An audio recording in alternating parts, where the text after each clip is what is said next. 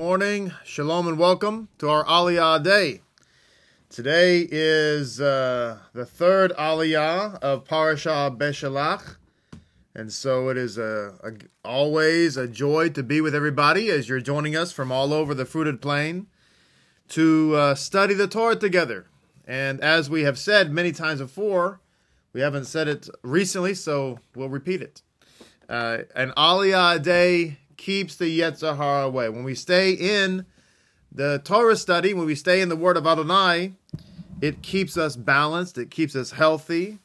It's a great, uh, it's a great mitzvah. It's a great brings a lot of kedusha into our life to be here and to study the Word of God and to allow the Scripture to uh, mikvah us, as it were. You know, the Midrash Rabbah refers to the Torah, by the way, uh, as the Spirit of God, meaning that the Torah, the Word of God, is equivalent to the Ruach HaKodesh. So we talk about wanting to live in the Spirit. We want to we want to uh, be led by the Spirit, etc. We hear the, that type of phraseology, and people have adopted those kinds of terms and and statements into their life because they read them, uh, you know, maybe uh, something similar in the New Testament or whatever, and they don't realize that actual in actuality, the people who wrote that were talking about the Torah, because that is ultimately the Spirit of God. Why? Because it imitates from God. So anyway, it's wonderful. We're studying the Word of God. We are, and, and in studying the Word of God, we are actually living out a uh, spirit-led life. Isn't that neat? Baruch Hashem. All right, so let's look. We are, on, as I said, Parashah Beshalach. We are in the book of Shemot, the book of Exodus. And uh, we are looking at the third aliyah, which is going to begin in chapter 14, beginning with verse, verse 15. What's interesting about this particular aliyah, as it uh, as we we move further, no pun intended, into crossing the Red Sea, the sages write about this in, uh, this particular aspect and say that in reality, this is the climax of Hashem's love for us. It is the climax of Hashem's love for us. And so uh, the Red Sea is actually the third, well, not really the third, I guess, well, let me let me back up. Uh, you have the Exodus that begins really uh, in terms of us coming out of Egypt with the Pesach lamb being offered. Seven days later, we have the parting or, uh, uh, crossing of the Red Sea. Then we move from that to the Mount Sinai where we receive uh, the Torah, and that happens at Shavuot in uh, you know at, in in Sivan that the Shavuot is actually the conclusion, as it were, of the Exodus. So there are three important stops, if you will, uh, along the journey. The first one is to have the Pesach lamb, which is mingled with the blood of circumcision, which causes our release from captivity and our redemption. We move from there to uh, the Yam Suf, which is like a corporate mikveh uh, and we're going to be obviously talking about that more uh, today. And then we move from there. That's not the final stop, though. The mikvah is not the final stop. That's the thing. Water baptism. Let's just use that terminology because many people may not know, uh, you know, mikvah, but they they've heard of, or maybe they're really uh, uh, familiar with water baptisms. That's not the final step. You're only halfway through the process at that point. The final step of the of the Exodus the climactic end of the Exodus, the thing to which everything points, is the Torah at Mount Sinai. And that's the progression. Many people have the progression backwards. They think that we had the Torah and then we needed the Pesach lamb because the Torah wasn't good enough to get us out of Mitzrayim, but that's not true. The fact is that we had we, nothing could get us out of Mitzrayim. We needed the Pesach lamb. We went from there to to die at the Red Sea and uh, from the from after we died at the Red Sea and were resurrected again, come up out of the other side, we were able for that we were able at that point to go receive the Torah. And once we received the Torah, now we were journeying towards the promised land. So you see, that's the progression, and that's important for us to get. Now, I want us to begin actually, even though the third aliyah begins in verse 15, I want us to look again at verse 14 In verse 14, it says, Adonai Yelechem Lechem Ve'atem Ha-Shiron, Shishon.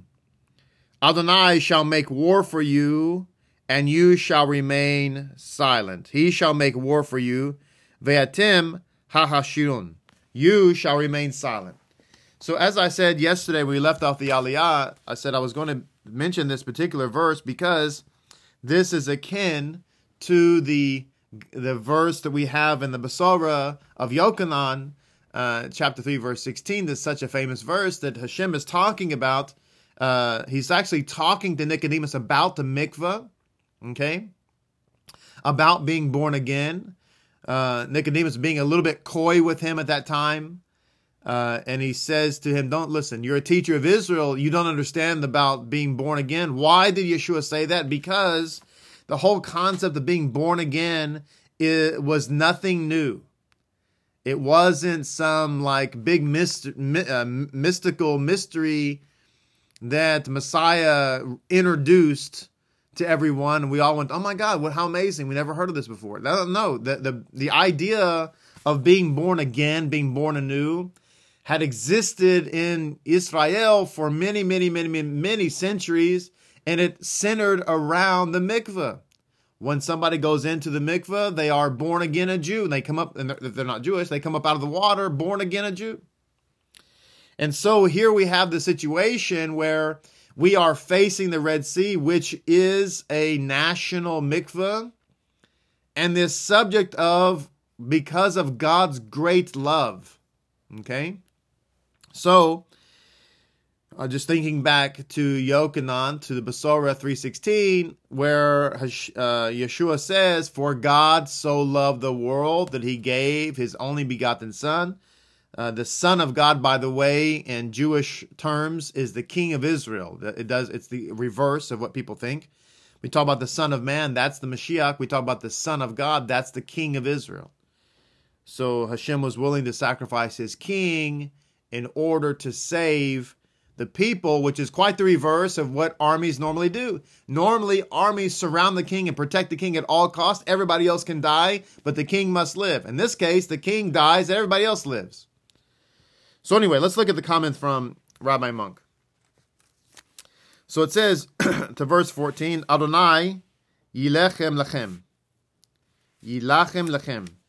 Adonai shall do battle for you since that the night that God rejected all intermediaries, slicha, personally killing the Egyptians and delivering the Israelites, he continued to display his concern for Israel. He encompassed them with, with a protective cloud, and now he prepared to rescue his people at last from the Egyptians. Even Israel's intervention through prayer was prohibited as they were told to be silent. Isn't that interesting? Normally, when we're going through a difficult time, it makes sense that we should break forth in prayer, that uh, we should cry out to God, that we should ask Him for our help, ask Him for healing, ask Him for shalom, whatever the case may be. But here, when the people begin to cry out, Hashem says, Be quiet. Why? We're going to learn why. So it says, supplications were not necessary, explains the Zohar. Why? Because God's love for the patriarchs, which endures forever, had already assured salva- uh, Israel's salvation. So God so loved the patriarchs that he was willing to save Israel. You see, God's love for his, his covenant, God so loved the reason that we were going to be saved was not in this case because of our, our prayers, was not because of our merit, because we didn't have any merit. It was rather because God so loved us. That's the that's what's what's being said, said here. Love was the merit. So it says here, although the cry of the dove can find favor with Hashem when Israel is in distress, this goes back to an earlier commentary about the dove uh, is being chased by a hawk. So the dove tries to take refuge in the cleft of the rock, but in the cleft of the rock is a serpent. So the dove doesn't know what to do, can't go in the cleft because of the serpent, can't fly out because of the hawk. So the dove cries out and Hashem saves it. So it says here, even though that cry of the dove can find favor with Hashem, now at the crucial hour when God revealed his omnipotence, this was inappropriate. Thus, the Torah employs in this verse that name of Hashem, which expresses the attribute of love rather than the attribute of, of justice. Why? Because instead of using Elohim, it, it uses Hashem. Even though a war of extermination is about to unfold. So normally, when we're talking about God crushing our enemies, we would say Elohim. Why? Because that's the the name of uh, of justice. But in the, this instance, the Torah uses Hashem. Why? Because it represents mercy. Because ultimately, all of this is happening through God's love and mercy. His love and mercy for the patriarchs, His love and mercy for mankind. Now, why is this the case? Well, because the fact remains, and the angels, according to the Midrash, the angels made this argument to Hashem. They said, Listen, why should we kill the Egyptians and not kill Israel? They're all idolaters.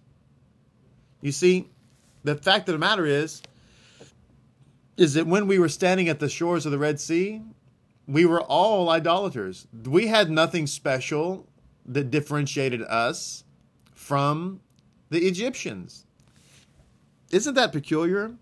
Because hadn't we been circumcised and had we not partaken of the Pesach lamb and had we not put the blood of the lamb on the doorposts of our homes, had we not mixed in with the blood of the Lamb our circumcision, not just us, but also the Erev Rav, the 2.4 million converts who came out of Mitzrayim. And so now we're standing on the, so- uh, the shores of the sea, and the angels are making an, an argument against us, which is valid. This says, why did, do they deserve salvation above the Egyptians? Because at the end of the day, everybody's an idolater. Why? Because we had not yet been mikved. We had not yet been born again. We had not yet entered back into the, the, the, the, the primordial waters of the womb, as it were. You know, in, in Judaism, the mikvah, the waters of the mikvah represent the amniotic fluid of the womb. And we needed to be self nullified. We needed to die to self. Why? Because only dying to self allows us the ability to accept the Torah. And so, when we're standing before the great king and his great judgment, the waters, we have nothing but his divine love. This is why we're not allowed to be arrogant. This is why we're not allowed to be haughty. This is why when we are in our synagogues and we have somebody standing next to us who is a non Jew, but they're pursuing Hashem, we're not allowed to look at them and say, "Well, I was I grew up in a Jewish home." What are you talking about? Listen to me. I want you to understand the and, and, and, and hear my heart in this. Look, there's people who grew up in, in Jewish homes. That's wonderful. All I'm saying is we're not allowed to be arrogant about it. Why? Because there were people who came out of Egypt, right, who were slaves, and they grew up in Jewish homes. And there were other people who came out of Egypt who saw the mighty hand of God, the God of Israel, and said, We want to be with you. They did not grow up in a Jewish home. And they also came out of its uh, Mitzrayim. And those two people were standing together at the seashore. And then there was an army of Egyptians who had no faith, who also came out of Mitzrayim to kill us right? And they would have killed the 2.4 million converts just as fast as they would have killed the 600,000 Jews. And the angels looked down to heaven and looked at all three groups, looked at the Jews, looked at the converts who were just like Jews, and looked at the Egyptian army. And the angel said to the Most High God, Hey Hashem, don't you see that all three of those groups have the same sin? And Hashem said, Yep, but my love will save the converts and the Jews because they are pursuing me. That's what it means when it says God's to love the world. So says here all uh, slicha. It says thus the Torah employs this name, which means mercy. The same designation also appears further in the Song of the Sea, where God is referred to as Adonai Ish Milchama, which is translated Adonai is a master of war, but it literally literally means Hashem is a man of war. That's what it literally means. Adonai Ish Milchama literally literally means Adonai man of war. And now, the reason, just to, to sidestep a little bit, this becomes apparent in the uh, in the Talmud, I believe it is, uh, where when Goliath says, "Send me your man," he's not talking about "Send me one of your soldiers." The Talmud brings down that Goliath was literally saying, "Send me Hashem, who you call Ish Milchama, because I will defeat him in battle." And so God says, "You want to see my man? I'm going to send. I'm to send you the image of me, which is David." Uh, so anyway, it says, "Indeed, this divine love extended even to the Egyptians." See, this is the this is the, the, the mercy and the power of God's love and how strong it is, right? Which again is a lesson for us not to be arrogant. Because why? Here's the point. Rabbi Munk says this. Indeed, this divine love extends even to the Egyptians. Why or how? Because the sea returned the Egyptians' bodies to the shore so that they could receive a proper burial. Rashi says this in his comments to 1512. God had mercy and love so that they should receive a proper burial. And who buried them, by the way? The, us, the Jewish people. So it says the theme of love is most significant in the light of the vulnerability of the Israelites to heaven's accusations that they were also unworthy of salvation because they worshiped idols in Egypt. You see, everybody was guilty, but it was the love of God. It was the love of God that saved us. That's the point that Rabbi Munk is saying here. He says, no defense that they were compelled to do, uh, Slicha, no defense that they were compelled to do so by their Egyptian oppressors was adequate. In other words, we couldn't say, well, because we were slaves, we had to be idolaters. No, that we were not compelled to be idolaters. We chose that way of life. This is why I was saying uh, yesterday in a class I was teaching to another group that um, this is why the defense is worthless, where we say, well, nobody could do the Torah, so uh, uh, Hashem had to send the Messiah to, to uh, you know, relieve us. That's that's that's not that's no defense. The fact of the matter is, is that everybody can keep the Torah. We just all chose not to, and as a result, we're guilty. So it says God's love for the patriarchs endures, rendering the prayers and laments of the Jewish people superfluous which is why it says, And you shall remain silent, exclaims Moshe, the God of love will assure your salvation. Here's the point is that before we went into the Red Sea and experienced the self nullification, experienced the mikvah, our prayers had no effect. Why? Because there was uh, there was no merit to them. We were just idolaters we we we we were saved only because of the love of Hashem. That's all we had. The only merit that we had was that we were we were just willing to follow Hashem. Such a beautiful point.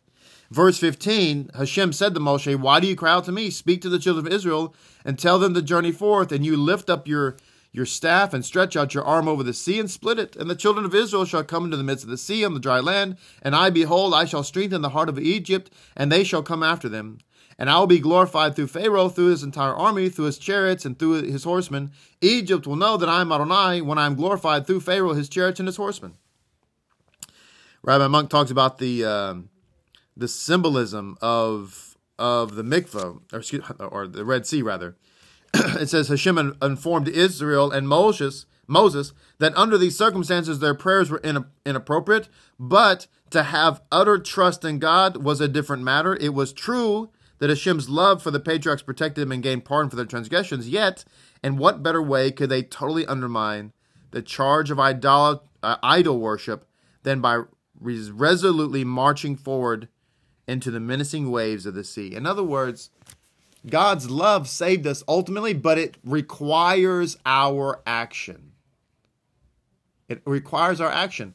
So here we are, idolaters, and the angels are looking down and saying, Well, there's a group of, of people there, they're, they're idolaters. There's a group of people over here on the on the chariots, they're also idolaters. So tell me what what uh, uh, who do we save and who do we kill? Because they both are evil. They're both are guilty. They're both of sinners. And so Hashem says, Don't worry, my love will save them. But how is that love actualized? How, how do we draw upon that love? Is when we look at the waters and we say, you know, the only way to prove that we are leaving idolatry is that we're willing to go to the waters of the mikveh and die to self. We're willing to go to the waters of the mikveh, immerse in the waters, come up out of the waters, born again what? Somebody willing to take upon ourselves the will of God. We know we have to we have to immerse and drown our will and come up out of the waters and accept God's will. And God says, because they're willing to do that, my love will save them, and that is their merit. The fact, very fact they're willing to go to the water. The water is not just a get me out of Gehenna card. That's not what the water is about. The water is not just so that I can go to Shmayim. The, the water is all about so I can come up a Jew living for God and through God and with God and by God. If you come up out of the water, my friend, let me just tell you this. I'm just, I hate to be the bearer of bad news, but if you come up out of the water and you're not willing to go to Sinai or accept the Torah, it's not a valid mikvah. It's just not. That's just the reality.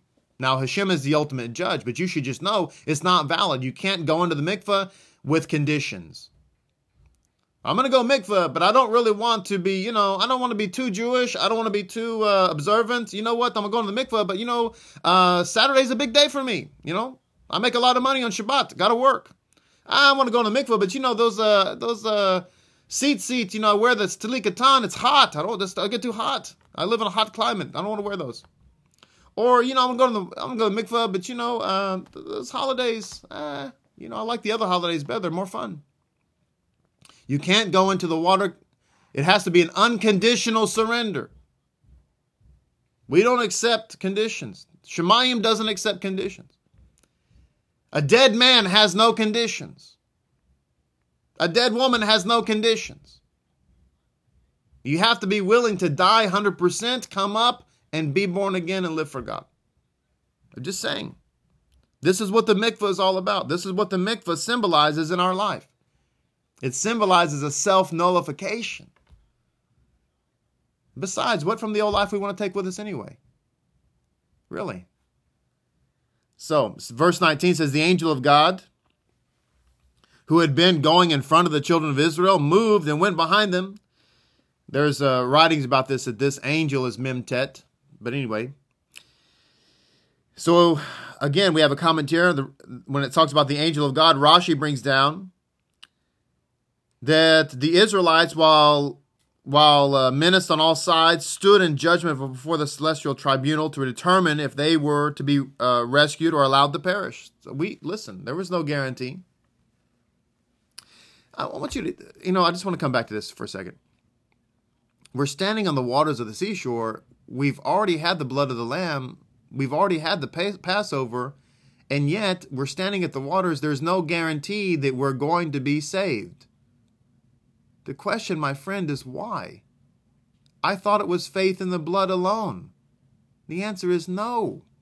If you're not born again, and by the way, I just want to repeat myself, not because I like hearing myself, but rather I'm trying to drive a point home that we have to be born again in a Jewish context.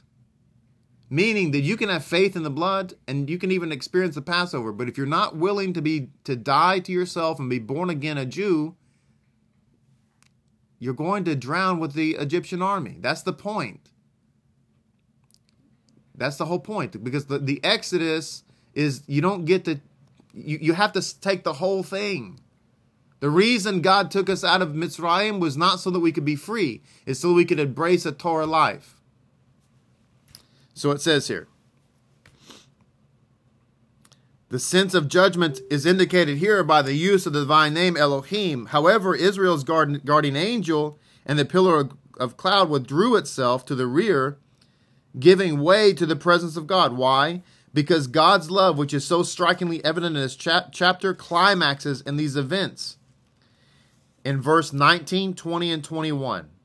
So 19 says, The angel of God who had been going in front of the children of Israel moved and went behind them, and the pillar of cloud moved from in front of them and went behind them. In verse 20, it came between the camp of Egypt and the camp of Israel, and there were clouds and darkness while it illuminated the night, and one did not draw near to the other at night. Verse 21, Moshe stretched out his hand over the sea, and the heavens moved the sea with a strong east wind all that night, and he turned the sea to damp land, uh, uh, slicha, and he turned the sea to damp land, and the water split. Now, going back to our comment, it says in verse 19, 20, and 21, God's love reaches its climax. What is it talking about?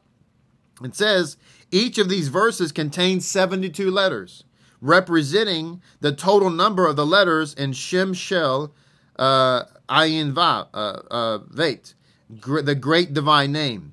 This name designates Hashem in the full intensity of his love. How?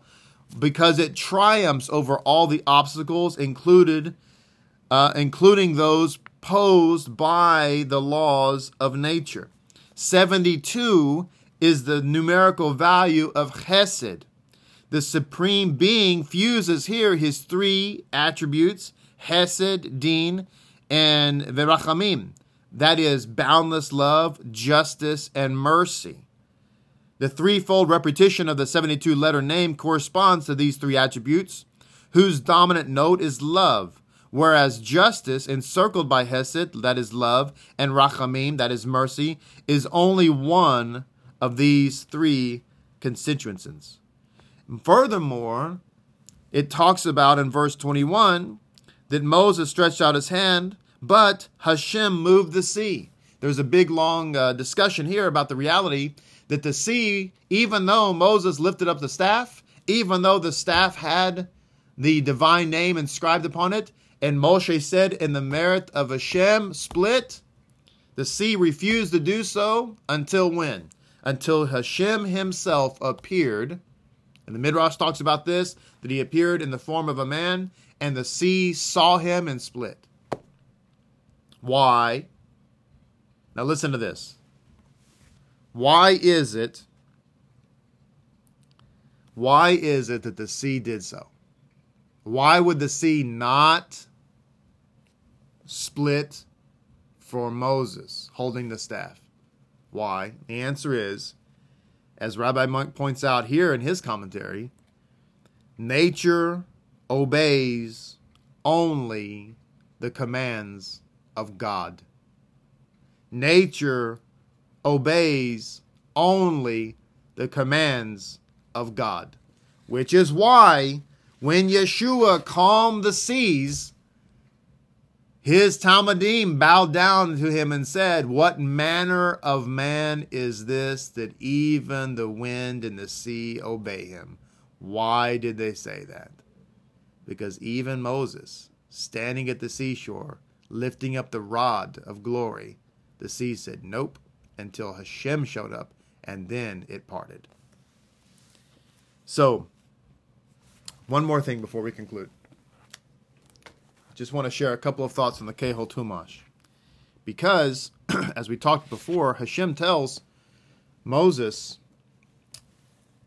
he says um, that they should just journey forth, that Israel should just journey forth. Okay? Of course, Egypt pursued them and came after them, and every horse of the Pharaoh of its chariots, horsemen in the midst of the sea. It happened in the morning, watch that Hashem looked down at the camp of Egypt with a pillar of fire and cloud, and he confounded the camp of Egypt. He removed the wheels of these chariots and caused them to, to drive with difficulty. And Egypt said, I shall flee before Israel, for Adonai is waging war for them against Egypt. So Hashem had said to the people of Israel, You need to move forward. and so we read in the Midrash that the sea did not part until a prince of Judah named Nachshon ran and dove into the sea. Only then. And by the way, he ran into the sea and the sea got up to his nostrils and then it started to part. And the reason Nachshon did this is because Nachshon was not going to be detoured by any type of obstacle, natural or otherwise. Nachshon, as the Midrash points out, Nachshon's heart was for the things of God. He wanted to fulfill God's will. He wanted to receive the Torah. He understood the plan of God for his life, and he was not going to be detoured by anything. And he knew that if God's plan was God's plan, then, then the sea couldn't drown him. So he was willing to rush off and jump into the water and come come the proverbial hell or high water. He was willing to do it. And as a result, in his merit, the sea started to split, which is one of the reasons that they talk about why the king would, would come from Judah again. So we have to be like Nachshon. And one other comment here from the Kehot Chumash that says, when it talks about in verse 15 and 16, let them journey forth, take up your staff, and raise your arm over the sea. Notice God says, listen, send the people, let them start walking towards the sea. Hashem will not split a sea in your life until you start to walk forward towards it in faith. That's just the reality, my friends. As I said in last uh, Shabbat's drash, the most important thing is not to give up, to continue, to press forward we in my life I've experienced my wife and I, and it's particularly with this particular synagogue and and everything that it, goes. We've experienced all kinds of opposition. We've experienced people telling us it's never going to work, it's never going to happen. We've had uh, you know uh, all kinds of of setbacks here and there, and we've had ideas that worked really great and some that didn't. But the most important thing is we refuse to give up. We refuse to give up. You can't defeat an enemy like that. I'm just telling you. You can't defeat an enemy that refuses to give up. And so when you refuse to give up, because you know what Hashem's will, you're like Nachshon. You know that the ultimate goal is the ultimate goal, and therefore it's the, it's God's goal. What can stop you? So he says, the splitting of the Sea of Reeds is generally viewed as the archetype of a, of a miracle and supernatural event. Yet, even in this case, there are there had to be there had to be a natural action to act as a catalyst for the miracle. God instructed the people to journey forward and Moses to lift his staff over the water. God always demands some human act first, and only then does he perform miracles. We have to act first. We have to step out of the boat. This is because events that occur without our involvement do not truly affect us. Wow.